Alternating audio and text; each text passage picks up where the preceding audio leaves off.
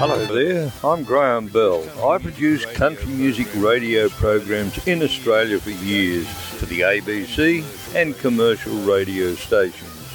I'd like to share with you an interview I did with a country music artist.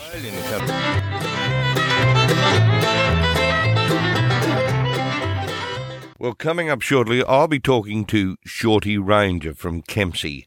Shorty Ranger and Slim Dusty grew up together when they were boys in Nulla. Shorty. This morning I'm talking to Shorty Ranger. Good morning, Shorty. How are you? Good morning, Graham, and good morning, all your listeners.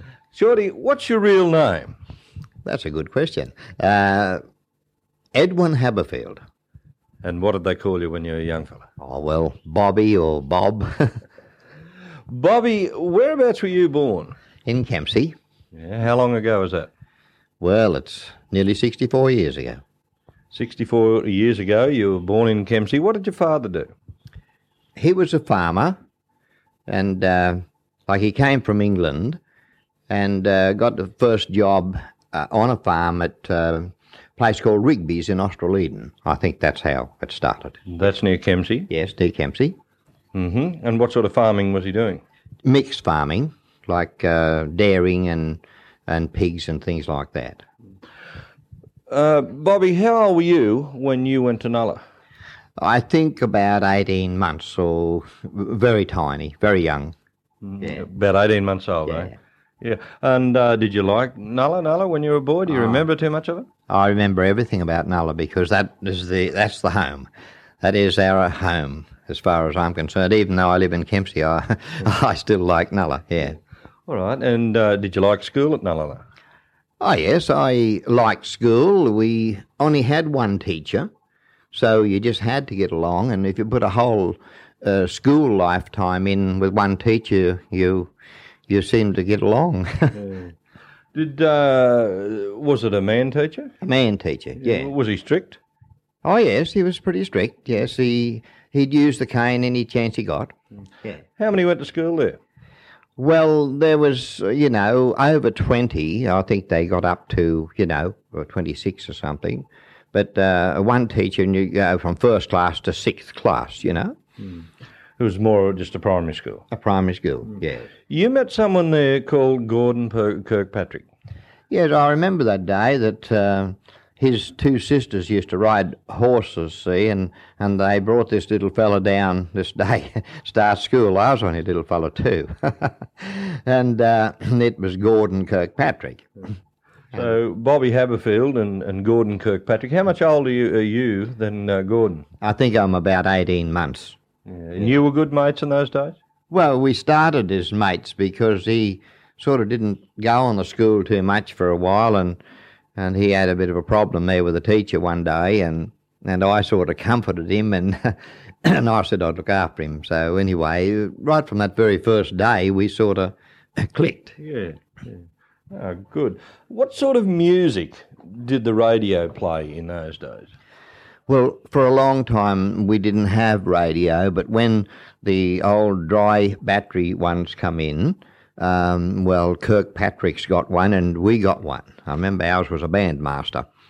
And the, uh, well, they were playing all sorts of popular music and uh, band music and that, but there was the hillbilly session. That was the big thing.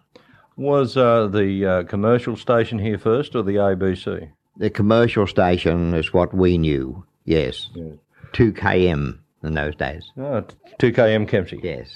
And when did they play their hillbilly session? Did they play it? Uh, While you're milking, early in the morning was the main time. Yeah, yeah. and and uh, in those days, I suppose everyone listened to the hillbilly session. Everybody was hillbilly fans in those days. And you and young Gordon took a liking to this hillbilly music. We sort of uh, said it was the only music that we wanted to know. And uh, well, that's how it was. Uh, Jimmie Rodgers and Wilf Carter and all this, you know. Well, how did you first become involved in this hillbilly music? Well, I think uh, we had a vision, even though we lived in Nulla Creek, which uh, was a long way from anywhere. We had even visions of Gene Autry and going to America and all this great stuff, and being hillbilly writers and singers. Did you see films in those days of Gene Autry and? In the latter years, like Roy, after, Roy, Roy Rogers. yeah, Roy Rogers and Gene Autry. That was the main ones. Yes. Well, how did you get involved in hillbilly music? Did you write uh, poetry or did you sing it or how were you involved at Yes, this I- early age? I think the the writing of poetry and then turning it into songs. You know, this is very early days, uh, about eleven or something like this. You see. So you and young Gordon, you're 10 and 11 and you're writing poetry about uh, about life, I suppose. About life, uh, especially about cowboys, and yes, Your first poem, do you remember it? I remember the name, and uh, it was called the way. Uh, no, the uh, the snake that did the trick. I was thinking of Slim's. His was the way the cowboy dies, but they were cowboy ones, you see. Well, tell me about the snake that did his trick. what was it about? I, I know you'd ask me that because uh, actually I was riding my pony, and uh, and I took him into this this gully to give him a drink, and of course uh, what happened? A black snake grabbed him and bit him on the nose, and of course in no time poor old pony fell over in the water, and I had to take the saddle off and carry the saddle home. So that was your first poem when That you were about 11 years old. yeah, about eleven years old. What about Gordon, Gordon Kirkpatrick? Was he writing a poem or two then? Yes, he was writing. He was writing the way the cowboy dies. I can't remember how it goes, but it was a pretty sad affair too. You two young fellows must have been pretty keen because you decided to come up with a stage name. Oh, yes, we. Uh, Your name didn't come to you like that, did it? no, no, we worked on the names for a good while, and we come up with two names we thought we might sweep the world, and that was Buddy Bluebird and Buddy Blackbird. But, You're not swearing, eh? no, but I tell you what, if you say it two or three times, it's like it. What other names did you come around with? It? Well, uh, Slim dropped onto Slim Dusty by some uh, strange uh, reason, and uh, he stuck to that. But I, I come on to Shorty Slim for a year or so. So there was a bit of a problem there because there was Slim uh, Slim Shorties and Dusty Slims, and it was still getting tangled up. At least you weren't swearing. no, no, we had to, to stop the swearing. Yeah. when you finally settled on your name, you were still 12, 13 years old. Yes, yes, it was uh, still the thing. So one day I was going up to his place because that was the ritual that I would go to his place, and if we wrote a new song or poem, he'd know, and I'd, he'd come down to me, and this just went on all our life, all our early life. And uh, you say you must have been keen. I just don't know how keen, but we must have been keen because nothing else mattered. You know. Did you feel it was a little bit unusual? I mean, two young fellows, 12 years old, and, and you're writing poetry, and I suppose your mates, they'd be playing cowboys and Indians Oh, and roaming around. things, but yeah. still, you fellas had this obsession Yeah. to write and sing country music. Yes, uh, just the obsession to do it because the other fellas, all of them, they were a lot of them pretty good sports fellas, and they'd chase cricket and tennis and all that, but we'd chase country music. Yeah. When you settled on your name, Yeah. Shorty Ranger, did you register it? Yes, I did. I I have a, a document there somewhere. Ruby's got, uh, I think, about 1944 or 43 that I registered first, and that was Shorty Ranger. I I finally got that out of the blue. So, Shorty, Shorty Ranger, you've got a poem and you've got a name registered. Did you have a guitar then? No, didn't have a guitar. it was before the guitar days. But anyhow, Slim was a bit fortunate. Uh, next door to him, there was a bloke who had a guitar and he wanted to buy a better one. And he was Clem Rogers in those days, but he was Jack Kyle in real life. And uh, he uh, had this guitar for sale, so it was a terrific price of uh, of thirty bob, which was that'd be three dollars now. So I went up this day for the big deal, and we went over and got this guitar. And that was the little white guitar that Slim had first, and he did his first process records on. Well, I'll be blown. What about, uh, did you buy records in those days? Yes, when um, Slim, I think he got a, uh, a little new HMV portable gramophone to play the 78s, and we used to buy them on the shares. And I'd buy Wilf Carter, who was my sort of, that's who I followed. And Slim would buy Buddy and Tex and that sort of thing. We had a pretty good collection. I bet you'd learn those records off pat. Yes, learn them all off by heart, yes. Taught uh, ourselves to tune the guitars to the 78s. So we've got a couple of young fellows in Nulla Nulla, Slim and Shorty. And uh, when did you get serious and start to sing in public? When was the first time you sang in public?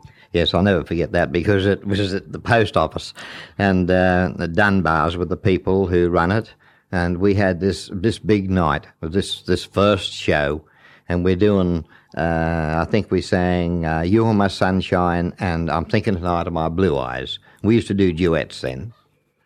And in those days, when you first sung in public, did you really seriously think you were going to become a grown-up hillbilly singer? Well, we it, it was pretty uh, devastating the first time, but encouraged very much by the people, by the people, and they said, "Oh, you know, the, you're good, you're good," and we only knew two chords then. All right. So, at what point of your life did you say, "This is what I'm going to do," and I'm about how old would you have been then? Well, it was early teens. Uh, I think it was early teens when we went to 2KM, and that was on the air. It was a big thing, you know. That would reach the world, we thought. You went into 2KM. Did they know you were coming? Uh, no. we didn't know what an appointment was in those days. Did you get dressed up? Oh, yes. Oh, that was the big thing. We got our, our shirts made and all this sort of thing, and black hats. We got our first black hats through to this post office from Murdoch's in Sydney. And we looked the part, and uh, Well, that's important in radio, you know. yes. And so you fronted up into uh, in into two MC, in- yes, in Belgrave Street. two yes. two km. Two then. km, yes. Yes, I see. And what did you just bowl in, or, or did Well, you we- stand around for a while? We stand around for a while and walk past and back and forth, and uh, I think the, the the manager, which was Rex Morrisby, came out and said, "What do you boys want or something?" You know, and uh, then he said, "You want to go on the air or something?" So anyhow, we got in there, and he gave us a bit of an audition. and He put us on. So that was how it started. How did you feel after that? Oh, it felt good. Uh, Yeah, I bet you Whether might. it sounded good or not, we felt good. So when did you try to make a living out of this singing bit? Well, Whereabouts was that, and what did you do, and how old were you? That You're still with Slim, they're still Slim and Shorty, and Yeah. uh, you decided you're going to have a crack at making a living. Did you Did you go off with the shows? Or? Yes, we went off with the shows. We, uh, we used to come down to Kempsey at the shows and see people like Tex Morton and that, you know, and that had that had fired the enthusiasm more. and uh, one of the fellows there uh, in the showground said, "Oh, we'd give you a job in Dorrigo." So if we if we liked to come to Dorrigo, so that was another big feat getting to Dorrigo. So we went to this boxing tent in Dorrigo, and uh, he'd arranged sort of we'd go with him. And we gets there and he didn't want to know us. So let, let me get this right. You saw him in Kempsey, the Yes, boxing, Kempsey, and, yeah. and, and he said, "I'll give you a, a, a job if you get to Dorrigo." Yes. So you young fellas went all the way to Dorrigo with your ports and guitars. Yes. And we went straight in through the gate because they said, Are you fellows with the show? And we said, Yes. and, uh, And then you got the sad news. the sad news, the fellow didn't want us. Oh, that was. that So was- what did you do? Well, we just had to hang around the place for till night time, and uh, we thought, oh, we'll get out of here on a bus, but there wasn't no such thing for a couple of days. So we uh, sort of, after the pictures came out that night, we had nowhere to go. Was you couldn't get a bed if you had the money for it, you know, because showtime. Was it summer or winter? It was winter time, yes. and you know Dorrigo, uh, most of us do. so anyway, we got in a recess, what do we call a recess, where you go into cafes and that. So put our ports and everything in there, and we said, we'll be right here, you know.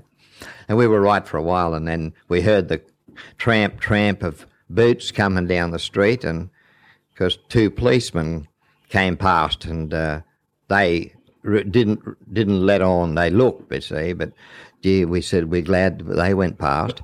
But it was only a few minutes, and they were back again. And they said, "What are you fellows doing here?" So anyway, we was gotten a bit terrified of this, and so we told them the truth. We was very truthful, and, uh, and they said, "What's the sergeant's name at Bellbrook?" And I said, Sergeant Simpson, which was right. And he said, Oh, he's telling the truth. But he said, Look, he said, if anything gets broken into tonight in Dorrigo, they said, Who do you think we'd blame? You fellas. So that, that was bad. So they said, We think you better take you down to the station. So that was the first time we ever encountered that. so they gave us a bed and breakfast next morning, and uh, we were on our way. But we still had to stay in the place the next night. But we, we got in a baker's uh, shed where they used to have the horse, and uh, we camped in there till daylight again. And that next day, we got a, a bus out of there. How, how far did your fare take? We you? only had enough fare to get to Bellingen. that wasn't far. mate. All right, so you're in Bellingen. What did you do? You're out of money nearly. We're out of money.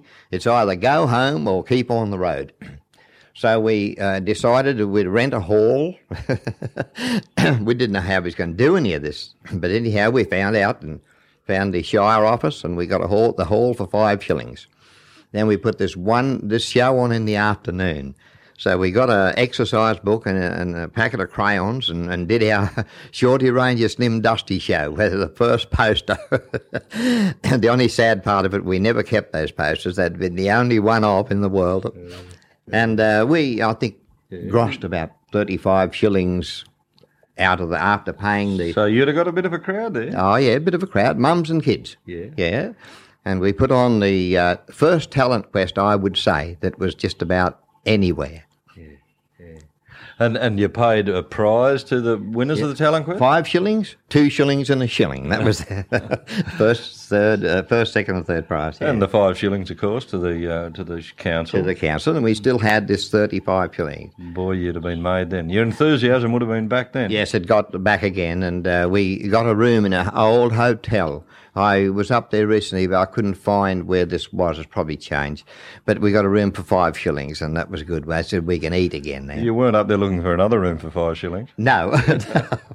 no, one of those hotels is gone, so it could have been the probably one. be it because. That, hmm. Also, you're pretty fired up by now. Hmm. Uh, had you made any records? Of course you wouldn't have. You were only 15, 16 yes, by then. No, no records yet. Uh, what was the first song that you put down on a record?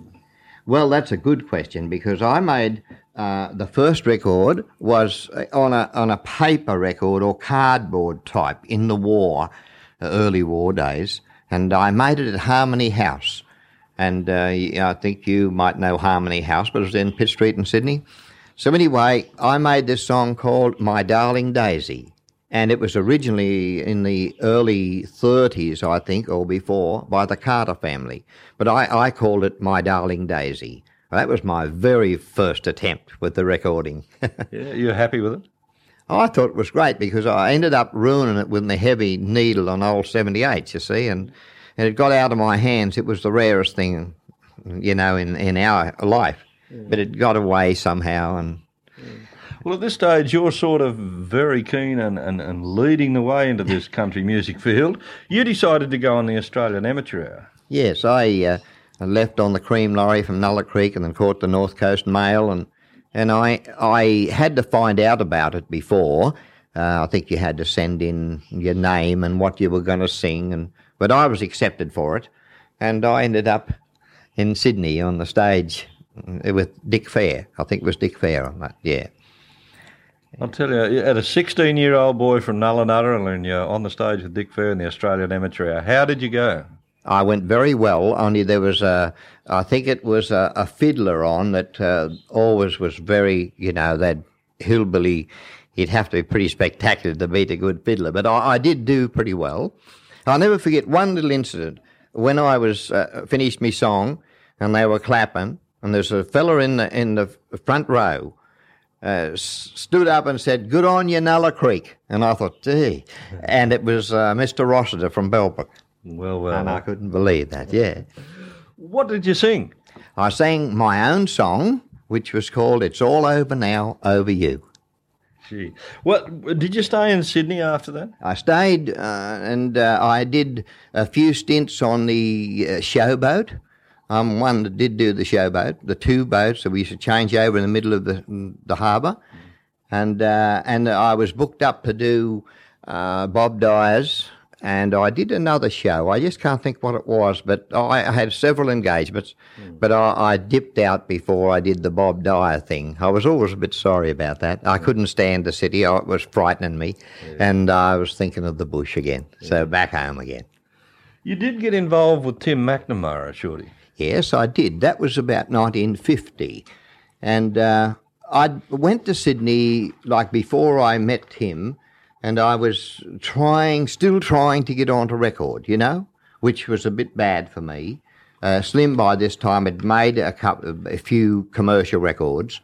They sent for him and uh, like EMI, but I couldn't get in. I sort of couldn't couldn't make it, and it was very serious because there was only one other record company, which was Rodeo. Mm. So anyhow, I went to work for the old petrol place called Purr-Pull down in um, uh, Glebe.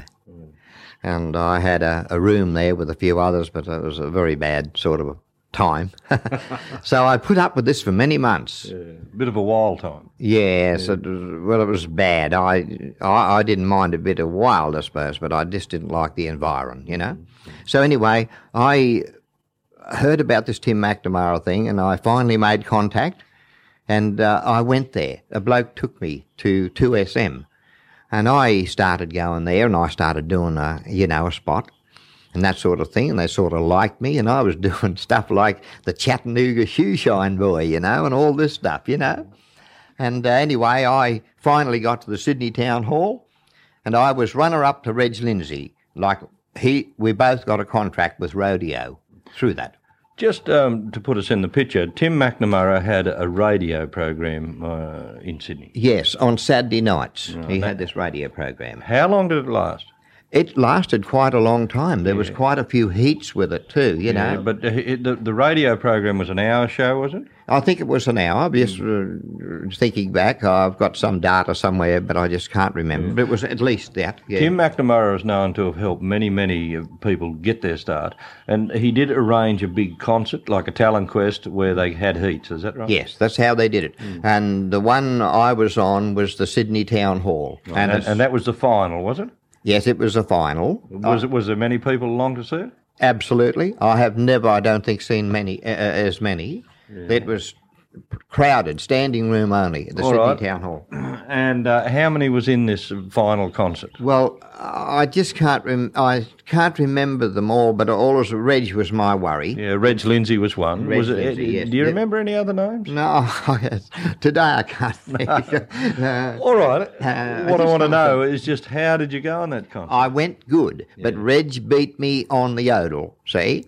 And uh, I think he did the streamlined yodel or something. But anyway, we both got contracts out of this. And I still have my contract there for the first radio records. Yeah. well, I'll be. Yeah. And the place was packed out. Packed out, yes. Country music was big in the city then. Oh, it was. It was. It was surprising, really. Shorty, where did you meet your wife? Well, that's a good question because I met Ruby Jane at uh, Burrapine. Whereabouts is that? Burrapine is sort of the head of Taylor's Arm. Like it's well up in Taylor's Arm. Mm-hmm. Yeah. I suppose you were singing over there, were you? Well, that's what I went to do, and I, you know, met a bit more than what I was bargaining for, you know. But anyway, I was pleased about that. When did you marry? 19, 1952. 1952. Whereabouts did you marry? We married in Kempsey. Yeah. And where did you live after that? We went to Nulla for a while, but we we was I was on gardening and different things, and uh, didn't work out too much. And when we had a couple of kiddies, we had to move away, not owning anything, and we came to Kempsey. Shorty, you've been writing all your life. How many songs have you written? Well, uh, it's got to be over three hundred. 300, 300 songs. Yes. What what would be your best song? What's your the one you favour most? Well, the one I have to favour, which I might have other good ones, but uh, is Winter Winds. Yeah, that is a country classic. It's a country classic, and I, I would be, you know, silly to say that I, you know, I wouldn't say Winter Winds because I, it's still today just as, uh, you know, people just like it. Shorty, where do you think country music is heading today? Well, it seems to be heading uh, fairly popular, but uh, it's a bit of a worry for traditionalists, I think. Um, it's still hard. It's still hard because, uh, like the the younger ones, I suppose, have got uh, more props under them, and uh, there's nobody wants to prop anyone up when he's finished. And uh, well, I mean, I shouldn't say that, I suppose, but uh, you know, when you've been 50 years in in the game of writing, um, you know, you still like to see the traditional thing going as well. There's plenty of room for them, you know. You've uh, been at it all your life, certainly been through a lot of experiences. What would you like to pass on to young and enthusiastic uh, people? Like, what sort of uh, what sort of advice would you have liked to have got when you were a young fella? Well, the thing is, you must have enthusiasm. If you haven't got that, you're not going to get far. And, uh, well, I mean, I suppose it'd be nice if we or me would have had a, a backer to help you. Uh, but uh, if you haven't got that, you, you have to do a lot yourself. Shorty, finally, will country music live on? I think so. I think because there's country people. When country people are still living on, country music, I think, still got to live on because that's the music for the country. Yeah. Well, Shorty Ranger, thanks for your time, and maybe we can get together again sometime. Thank you very much, Graham. Shorty Ranger from Kempsey and uh, one of his great songs, The Ballad of Port Macquarie. Shorty Ranger's written many great songs. The Big Banana Land was written by Shorty Ranger, and of course, the country classic Winter Winds was written by Shorty Ranger when he was about 13 years old.